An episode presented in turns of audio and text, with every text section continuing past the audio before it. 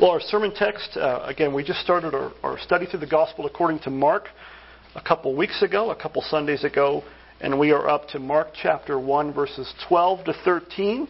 Even though it's a short text, I'll ask that you stand for the reading of God's Word this morning. Mark chapter 1, verses 12 to 13. Give ear to the reading of God's holy Word this morning. Mark writes, the Spirit immediately drove him out into the wilderness, and he was in the wilderness forty days, being tempted by Satan.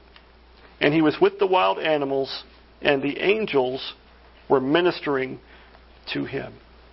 This ends the reading of God's Word. You may be seated. The grass withers and the flowers fade, but the Word of our God stands forever. Well, you, you we've kind of said this before, but you might know that there, there, are a lot of things that are repeated, sometimes in all the Gospels, sometimes in just the three of them, sometimes there is an element or a, an account in those Gospels that is only found in one or maybe two of them. The temptation of Christ is found in all three of the synoptic Gospels Matthew, Mark, and Luke.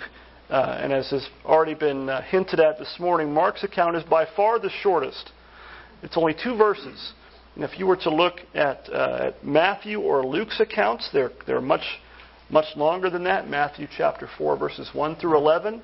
Uh, both he and Luke go into detail about the specific temptations. Uh, Mark paints uh, his his picture that he paints is a little bit. It's not different as far as uh, contradicting facts, but he just paints it a different way. Mark's account is clear that Christ's temptation was the entire 40 days. That it wasn't just 40 days of, uh, we might get the impression sometimes that, it, that he was fasting for, for 40 days, and then at the very end he was tempted. That's not the case. He fasted uh, for 40 days, but he was also being tempted by Satan for those 40 days. Um, you know, uh, the fact that, that uh, the other two accounts of, of Matthew and Luke, they give those details, and in some ways we might find those details uh, interesting or, or, necessary for us to keep in mind here, and it's not a bad thing. Uh, but he doesn't focus upon the, the, specific temptations of Satan to Christ. He doesn't focus upon Jesus' answers to Satan, the way he repelled, repelled him and his temptations by quoting Scripture. You might know that all three times, what book of the Old Testament did Jesus quote from when he was tempted? Deuteronomy. Not a book that, that comes to our mind, probably not a book that we spend a lot of time memorizing verses from, uh, but uh, Jesus apparently thought differently. He thought the book of Deuteronomy, and we should too, because of his example, was very useful in resisting the temptations of, of the evil one. He memorized and quoted from three times the book of Deuteronomy when he was tempted. Now, there's no doubt that you and I have a lot to learn from those accounts, from Matthew and Luke's accounts of the temptation. And if you want to read those on your own uh, sometime later today or later in the week, it's Matthew chapter 4, verses 1 to 11. And as if to make it easier to remember, also Luke chapter 4, verses 1 to 13. I commend that to your reading. Um, and there's always a lot of that you can learn from harmonization of the Gospels. People often write that kind of a, a treatment of the text to try to put all the details together. The, the other Gospels do shed a lot of light on what we read, in, in particular in Mark's gospel and vice versa. They do help us to put all the pieces of the puzzle, so to speak, together. But I think it's important for us to let Mark speak for himself. I think it's important that we take the Gospel of Mark for what the Gospel of Mark is and what he wrote, what God saw fit to include in that Gospel. Uh, and we don't want to spend our time this morning, uh, although we might find Matthew and Luke helpful, and we certainly do, uh, we don't want to preach Matthew and Luke instead of preaching Mark. So I'm going to restrain myself, if possible, to sticking mostly to what Mark has to say this morning. Uh, we're going to focus on what he says in our text, as short as it may be, and focus on what Mark focuses on uh, in his account of, of the temptation of Christ. William Perkins, the old Puritan writer, some refer to him as the father of Puritanism. He wrote an extended commentary that's almost redundant when it comes to a Puritan. All their stuff is long, right? They didn't write short books. Uh, but he wrote what's basically a commentary on the temptation of Christ in the wilderness, and I won't quote it so much here as just give you the title as I found it interesting and, and uh, thought provoking, he called uh, this account, or the account of Christ's temptation, combat. Combat between Christ and the devil. That is what he saw it as, it's what he treated it as. And that's a fitting description of what goes on in Satan's temptation of our Lord here in Mark's gospel. Here, what is Satan trying to do? Satan is trying to put an end to the gospel right at the beginning, isn't he? He wants to stop the whole thing. Jesus is just starting his public ministry. He was just baptized by John the Baptist. He was just anointed and set apart and gifted by the Holy Spirit. He just heard the voice of his Father telling him that he was well pleased with him and he was his beloved Son. And it was the start of his ministry, and what happens right away? The very first thing we find is he is having combat with Satan. This is, in a sense, you could say the beginning or the, the beginning of the culmination, not the culmination itself, of what Genesis 3:15 speaks of when it speaks of the enmity between Christ and the serpent that was promised back in the Garden of Eden in Genesis 3:15. There it says, "I, God is talking there. The Lord says, I will put enmity or strife, combat between you, Satan, the serpent, and the woman, and between your offspring and her offspring, he shall bruise your head, and you shall bruise his heel." Now that's ultimately fulfilled where? The cross. But it starts to be fulfilled here in Mark chapter 1 at the temptation of Christ. So it's it really the combat is starting now, even though it's fulfilled at the end at the cross and the resurrection. And the, first thing we see in our text that I, that I hope jumps to mind when you're reading it is the role of the Holy Spirit in the temptation of Jesus Christ. The last thing we read back in verses 9 through 11, uh, we heard the voice of God telling Jesus, you are my beloved Son, with you I am well pleased, back in verse 11. But now, the very next thing we see, which probably, if you're not familiar with the text so much, it might be surprising to you, is that same Holy Spirit that descended upon Jesus in the form of a dove now does what? Drives him into the wilderness even further. Drives him into the wilderness. As if the Jordan River weren't far enough out there already, the Spirit sends him out even further. In verse 12, it says, The Spirit immediately drove him out into the wilderness. Now, you might notice, you might not, this is already in the first 13 verses of Mark's Gospel, the third time the Holy Spirit is pointed out in particular. The third time we see the Holy Spirit at work in some way during the Gospel account. The very first time is when John the Baptist tells the crowds uh, that there was one that was coming after him who was mightier than him, verse 7, than he was. And that he would not just, this coming one, would not just baptize them with water, but would baptize them with whom? Not with what? With the Holy Spirit, verse 8. John baptized with water. Jesus would baptize with the Holy Spirit himself. Think about the power and the, and the authority inherent in that statement about Jesus Christ.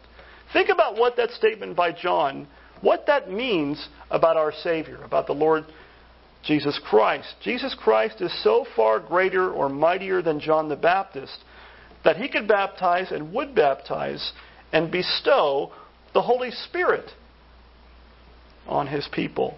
He could effect not just the sign, the outward cleansing with, with water, but also what it signified cleansing from sin, new life, and a new heart.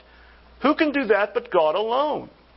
That's really the implication of what John the Baptist said back there in verse 8. The second time in the Gospel of Mark, in chapter 1, in verse 10, we're told that it was the Spirit Himself who descended upon Jesus as a dove at His baptism. The Spirit anointed Him. You might know the word Messiah. What does it mean? Uh, the anointed one? Well, the Holy Spirit is the one who anointed Him as the Messiah, who anointed Him and gifted Him for his public ministry as our Messiah and our Savior. And we should be very careful not to overlook the importance of the Holy Spirit's work and his role in the life and work of Jesus Christ, our Savior. The Holy Spirit was involved in just about everything Jesus did. Although it's one of those things where even when it's in the text, I don't know about you, but I tend to kind of overlook it. I see the words, but I, I don't think much about it. The The Holy Spirit was involved in Christ's incarnation. We know that from Matthew and from Luke's gospel. And the Holy Spirit was also involved in his resurrection on the third day. Romans 1 chapter or Romans chapter 1 verse 4. What does Paul say there? That Jesus was shown to be the Son of God with power by the Spirit of holiness by the resurrection of the dead. The Holy Spirit was involved in the incarnation, everything Jesus did, and even the resurrection of Christ himself on the third day. Now, the third time is in our text. The third time the Spirit is mentioned is in verse 12. It's the Spirit, the same Spirit who descended upon Christ as a dove, now drives Jesus out to the wilderness to be tempted by Satan for 40 days. Now, that word drove there in verse 12 is a very forceful word. It's a very forceful word. It's the same word that is used twice in Matthew chapter 9 for Jesus casting out demons. It's the same word that's used for casting out demons. And later on in chapter 9, verse 38, it's the same word that when Jesus tells the disciples to pray, quote, to the Lord of the harvest to send out laborers into his harvest. Think about the kind of word that is. In a, say, in a sense, you could say Jesus is telling us to pray that the Lord of the harvest would drive out harvesters into the harvest, that he would expel us out there and get us to work, get harvesters out into the harvest to get to work. Now, why did the Spirit drive Jesus out into the wilderness? What was the purpose of the Holy Spirit driving him out to do that? It was to be tempted by Satan. Mark doesn't spell it out quite as, uh, doesn't hit us over the head with it here in our text. Uh, but the fact that he drove Jesus out to the wilderness, it doesn't mean that Jesus went unwillingly, does it? It's not, that's not the picture Mark is painting. He's not painting uh, of a reluctant Savior not wanting to go out and face Satan uh, in combat for our salvation. What he's showing us is that it was that important for it to do. It was the thing that the Spirit led him very strongly uh, to do just that. And it, it, might call to mind the idea of being driven out uh, to the place of temptation, the Lord's Prayer.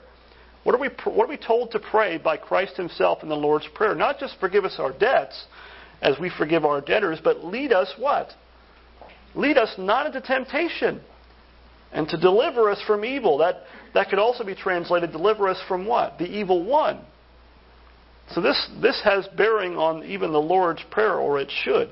Jesus literally was led into temptation for you and for me, so that we could pray that we would not be led into temptation. He was led into temptation for our sakes, for our salvation. In Matthew's Gospel, he makes explicit what Mark implies in our text. In Matthew 4 1, he says, Then Jesus was led up by the Spirit, different phrase than drove, but led up by the Spirit into the wilderness to be tempted by the devil. It was plainly the purpose for which he was sent out there.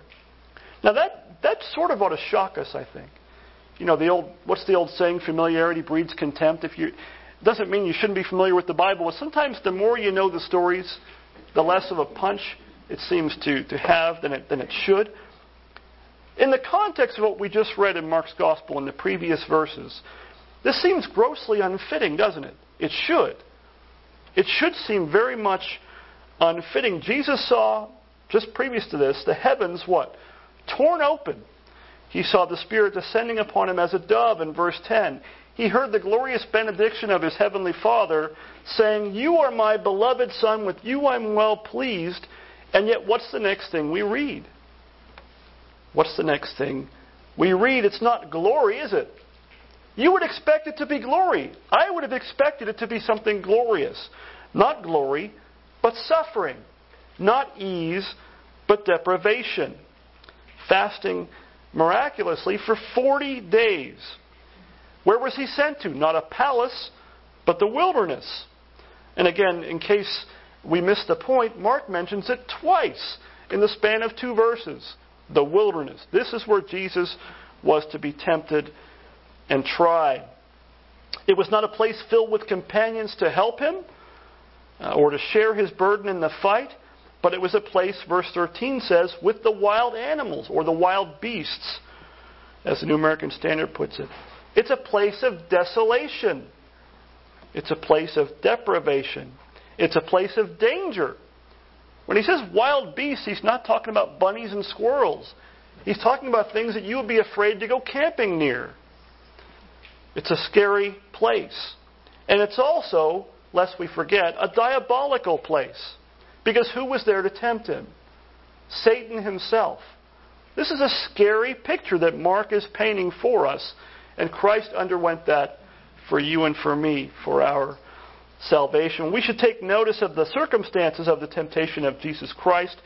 One writer uh, refers to the surroundings of Christ here as the quote, the anti Eden. And I think that's a very helpful way to put it because that's really the picture that's being painted, isn't it? He's, we are meant, uh, in Mark as well as Matthew and Luke, to, in our minds, we sh- our minds should hearken back to the Garden of Eden and be contrasting and comparing Adam with Christ. The way that Adam was tested and failed, and his circumstances in that regard, in, in light of what Christ uh, had to go through. Christ came in order to pass the test that Adam had failed and that you and I had failed in Adam. And he does so with none of the comforts and helps that Adam had available to him in the Garden of Eden. Where was Adam when he was tested? Paradise, the Garden of Eden itself. Where was Jesus? In the wilderness. Adam, what did Adam have to eat? He was told, Genesis 2:16, that he could eat of quote every tree of the garden except that one in the middle, the tree of the knowledge of good and evil. But he had all the other trees to eat from. He had plenty. He was not tempted by a lack of any good thing. That was Adam's test, which he failed, that Genesis 3, verse 6 tells us about. Adam had an, had an abundance. Jesus fasted for 40 days. He had nothing. He was in the wilderness. And what about the duration of Jesus' temptation? That number 40 probably rings a lot of bells, more than one bell or two when you heard that or read that in the text. How long was he in the wilderness? 40 days. Jesus was tempted and fasted and tried. How long was the flood in Noah's day? 40 days and 40 nights. Exodus 34:28 tells us the second time Moses received the 10 commandments, remember the first set got broken, he was on Mount Sinai for how long? 40 days and 40 nights. And interestingly, it says that when he was up there, he neither ate bread or drank water. Jesus is the new Moses. The first Moses also fasted miraculously for 40 days and 40 nights. The wilderness wanderings. We read a little bit about that this morning. Dan did in Numbers, or excuse me, Deuteronomy chapter 8. How long were the wilderness wanderings? 40 years. One year for every day that the spies went into the promised land, the ones that had the bad report. They were there 40 days to spy out the good land that God had promised to give them. But all but two came back with a bad report. They had to spend a year for every day in the wilderness because they failed that test as well. The number 40 in Scripture often signifies a period of trial, a period of testing, even a period of, of God's judgment. And here in the temptation of, of Jesus Christ, our Savior, I think uh, we are to be cognizant of that number. That number should make us sit up and take notice because we see here our Savior passing the test where Adam failed. Jesus passed the test for us and for our salvation that Adam failed and we failed in him. He passed the test where the children of Israel failed in the wilderness. He passes that test. And we find our Savior, our faithful Savior Jesus Christ, passing the test where we have all failed in Adam. That's the part we have to get to. It's one thing to say that he passed the test that Adam failed. It's one thing to say he passed the test where the children of Israel failed. But in all that, he passes the test in our place where we all failed in Adam's failure and fall. Well, what's the last circumstance that Mark points out to us in the text in verse 13? He says, it might sound kind of strange. He says, the angels were ministering to him. The angels were ministering to him. Verse 13. Now, I don't know about you, but have you ever read that text and kind of thought, that kind of sounds unnecessary? Jesus doesn't need help. He's God. He's the Son of God. I confess I've read this text a number of times with that very reaction. What is Mark trying to tell us here? He's not saying, uh, like we might think, that such help is unnecessary. What it does is it points to the fact uh, that Jesus suffered for us. That Jesus truly suffered for us. In his book, Knowing Christ, Mark Jones writes this. He says, We will never quite understand what Jesus went through during those 40 days and nights.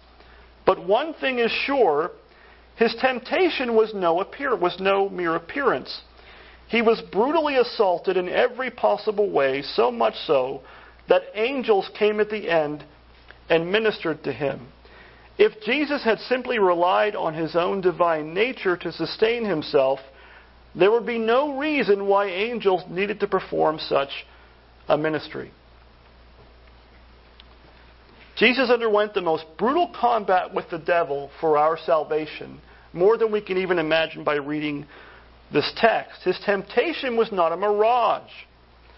His temptation was no formality.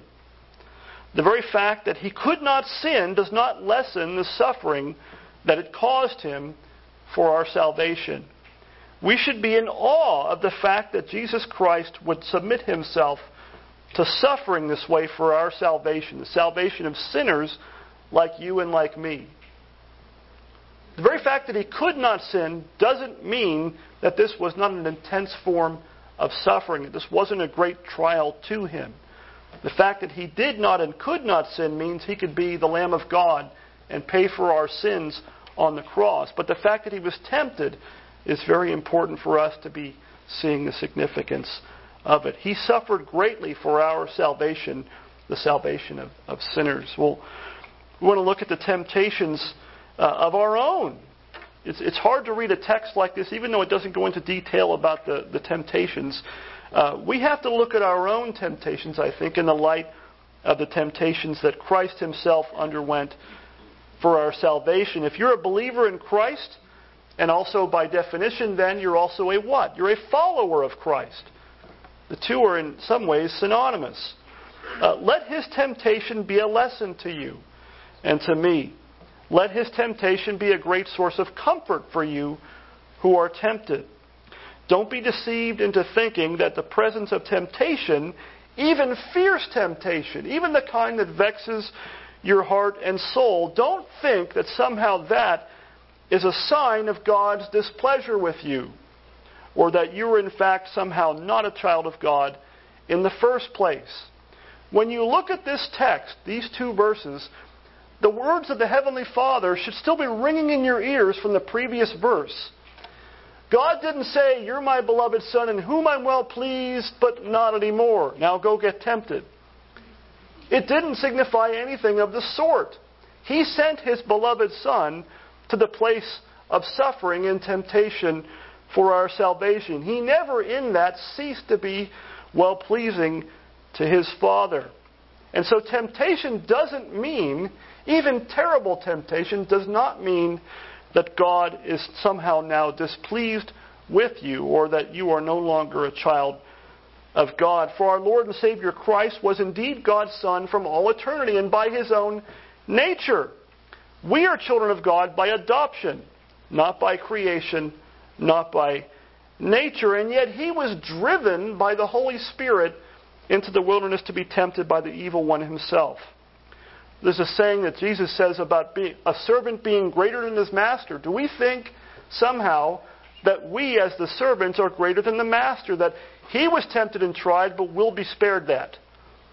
That is somehow abnormal if we're following him, that we should undergo temptation ourselves. No, if you're following Christ, will your path occasionally, not all the time, will it not wind through times of temptation, even severe temptation and trial with the evil one. On top of that, be content to leave you alone if you are in Christ and if you're being conformed to his image and if you have been predestined to glory in Christ. Will he leave you alone on that account? Or will he attack the image of Christ he sees in you, no matter how small it may seem to you? Are we not instructed by the Lord Christ Himself in that great pattern prayer that we pray, the Lord's Prayer, not only to forgive us our debts, but also to lead us not into temptation and to deliver us from the evil one? Are we not told later on to watch and pray that you may not enter into temptation? Why does Jesus tell us to pray that? Because it shouldn't surprise us when we're tempted and when we sin. We need forgiveness. We need help to not be tempted. And we need deliverance from the evil one, from his attacks and his temptations. Jesus prepared us for these things and told us ahead of time of these things for a reason. So don't be surprised by temptation. Don't be dismayed by temptation, even if you're vexed by it. It doesn't mean that you're outside of the family of God. It doesn't mean that you're not beloved of God in Christ Jesus. If temptation is affliction to your soul, if the presence of temptation in your life is an affliction to your heart, if it's an affliction to your conscience, you can be assured that your faith in Christ is both real and God given. Your faith is both real and God given, and you are a true child of God through adoption in His Son, the Lord Jesus Christ. Be assured that although Satan lashes out at you because of your relation to Christ, what does the Bible say? All things, even that, must work together for your salvation, and nothing, not even temptation, can separate you from the love of God that's in Christ Jesus our Lord. Well, the last thing we probably need to see in our text is the necessity of the temptation of Jesus. Why did Jesus, of all the things he suffered, why did Jesus have to be tempted? Why did he have to be tempted? Why did the Holy Spirit himself not just lead Christ into the path of temptation, but drive him there? Drive him to that combat with the devil. We should know first that Jesus underwent all of this not for himself, that shouldn't even need to be said, but for your salvation and mine. Without the temptation of Jesus Christ in the wilderness and his triumphing over Satan in it, there would be no gospel at all. And you and I could not be saved. He had to undergo the same test, even, even worse in a sense, than Adam did at the beginning for us to be saved. Herman Bavinck writes of, a, of three purposes of Christ's temptation. There might be more than this, but he writes of three temptations or purposes of it, uh, of Christ's temptation in the wilderness. He says the purpose of the temptation, which occurred immediately after the baptism and was repeated several times right up to uh, and into Gethsemane. In other words, he was afflicted by Satan multiple times, not just at this one point. And he gives three reasons. One, that Christ, having just received the sign and seal of his communion with God and the gifts of the Holy Spirit, would maintain this communion also in the face of temptation from Satan and the world. He just received the, the, the, uh, the sign and seal in that Holy Spirit descending upon him as a dove. And it was a sign and seal of communion with God. God, even the Father, tells him, You're my beloved Son in whom I, I'm well pleased, and you I'm well pleased. Secondly, that as the second Adam, he would not break the covenant with God, uh, but uphold and confirm it for himself and his own, his own being his people, us.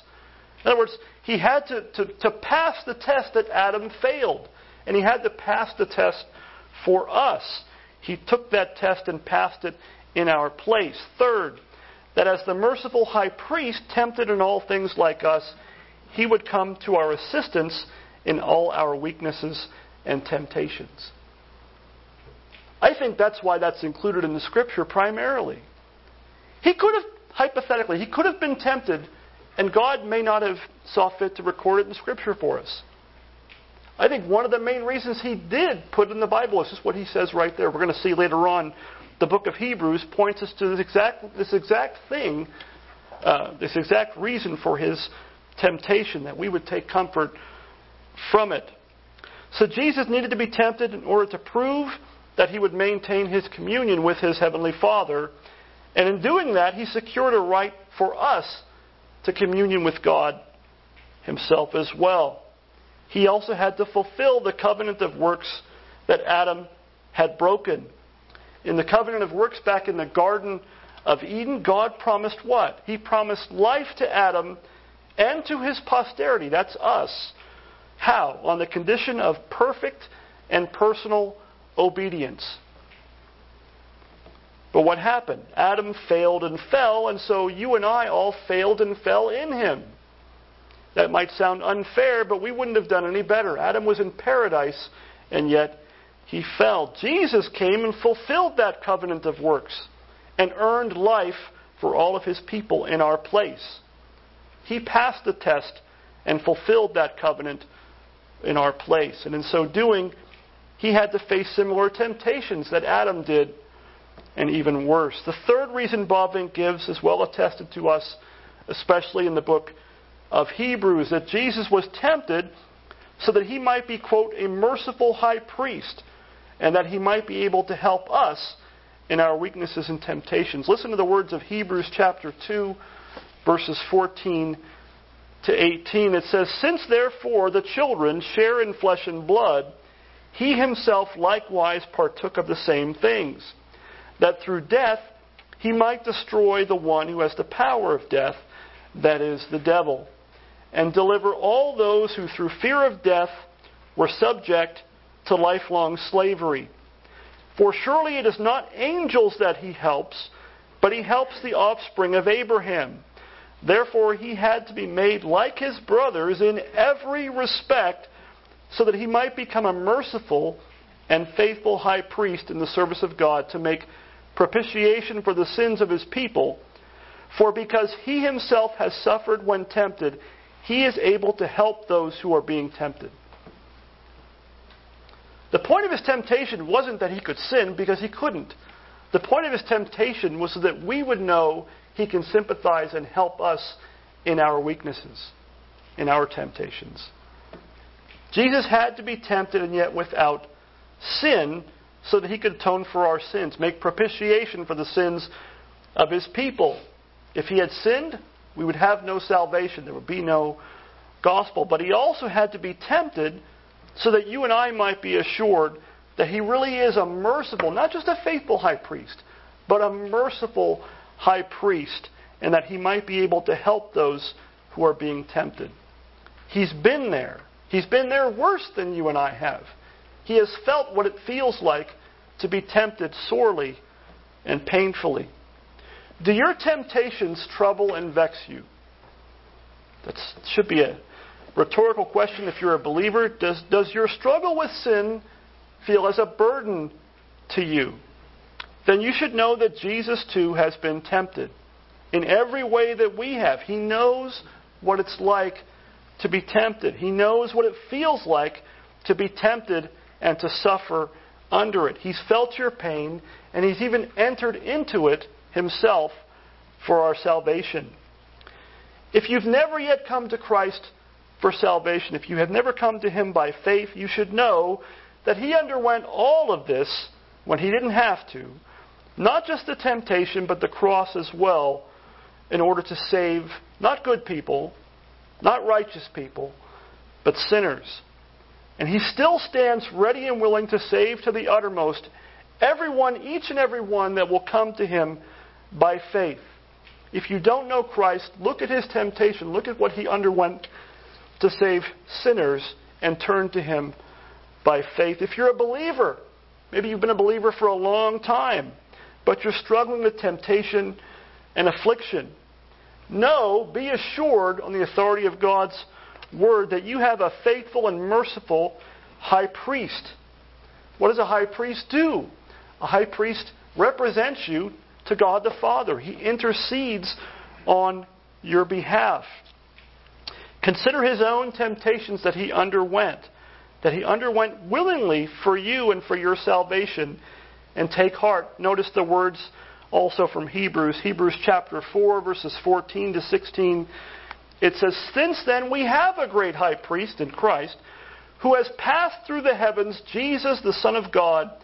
Let us hold fast our confession, for we do not have a high priest who is unable to sympathize with our weaknesses, but one who in every respect has been tempted as we are, yet without sin. let us then with confidence draw near to the throne of grace that we may receive mercy and find grace to help in time of need. If you're a Christian this morning, don't let your temptations and your struggles with sin drive you from God. Don't let them drive you from prayer, from the throne of grace. Hold fast your confession of faith in Christ. Know that He sympathizes with you in your weaknesses, for He has been tempted in every way as you have been, yet without sin. And do the one thing, do the one thing the writer of Hebrews tells you to do there that at that moment you feel entirely unqualified to do. When you struggle with temptation and sin, what's the one thing you feel like you don't have the right to do at all? To pray. And what does the writer of Hebrews tell you to do? The exact opposite of what you feel unqualified to do. Draw near to the throne of grace. Not yell from a distance, not look for another go between. Draw near to the throne of grace. For if you're in Christ, that throne of God is not a throne of judgment to you any longer, but it's a throne of grace. It's the place where the writer seems to pile on one word after the other. It's a place where you are sure to receive what? Mercy. It's the place where you're sure to find grace. It is the place where you are sure to find help in time of need. When do you need mercy, grace, and help more than when you're facing temptation and sin? And why is the throne of grace a throne of grace? Why is it a place where you can receive mercy and find grace and find help in time of need? All of that is the case because that throne of grace is where you'll find Jesus there. Jesus is the one who suffered and was tempted in every way for 40 days and beyond that, who died, who rose again on the third day for our salvation, that he might make the throne of God the throne of grace for his people. So we can go to him in time of need. Let's, let's pray.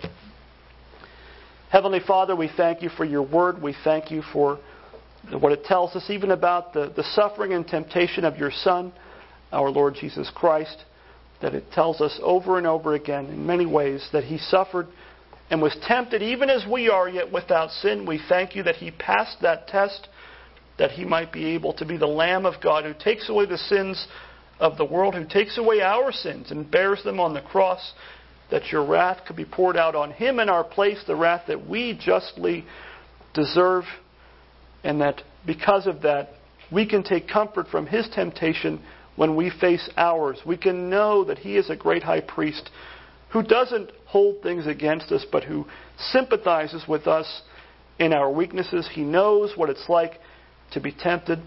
Give us grace in our temptation, even in our sins and shortcomings, to not flee the throne of grace. Help us to draw near to your throne of grace, trusting that we'll find mercy there for forgiveness, that we'll find grace there as well and that in Christ Jesus we'll find much help in time of need. And we ask this morning that if anyone here does not yet know you, that you would open their eyes to see Christ and flee to him by faith, that they too might know the blessing and joy of sins forgiven and turning your throne to a throne of grace. For it's in Christ's name we pray these things. Amen.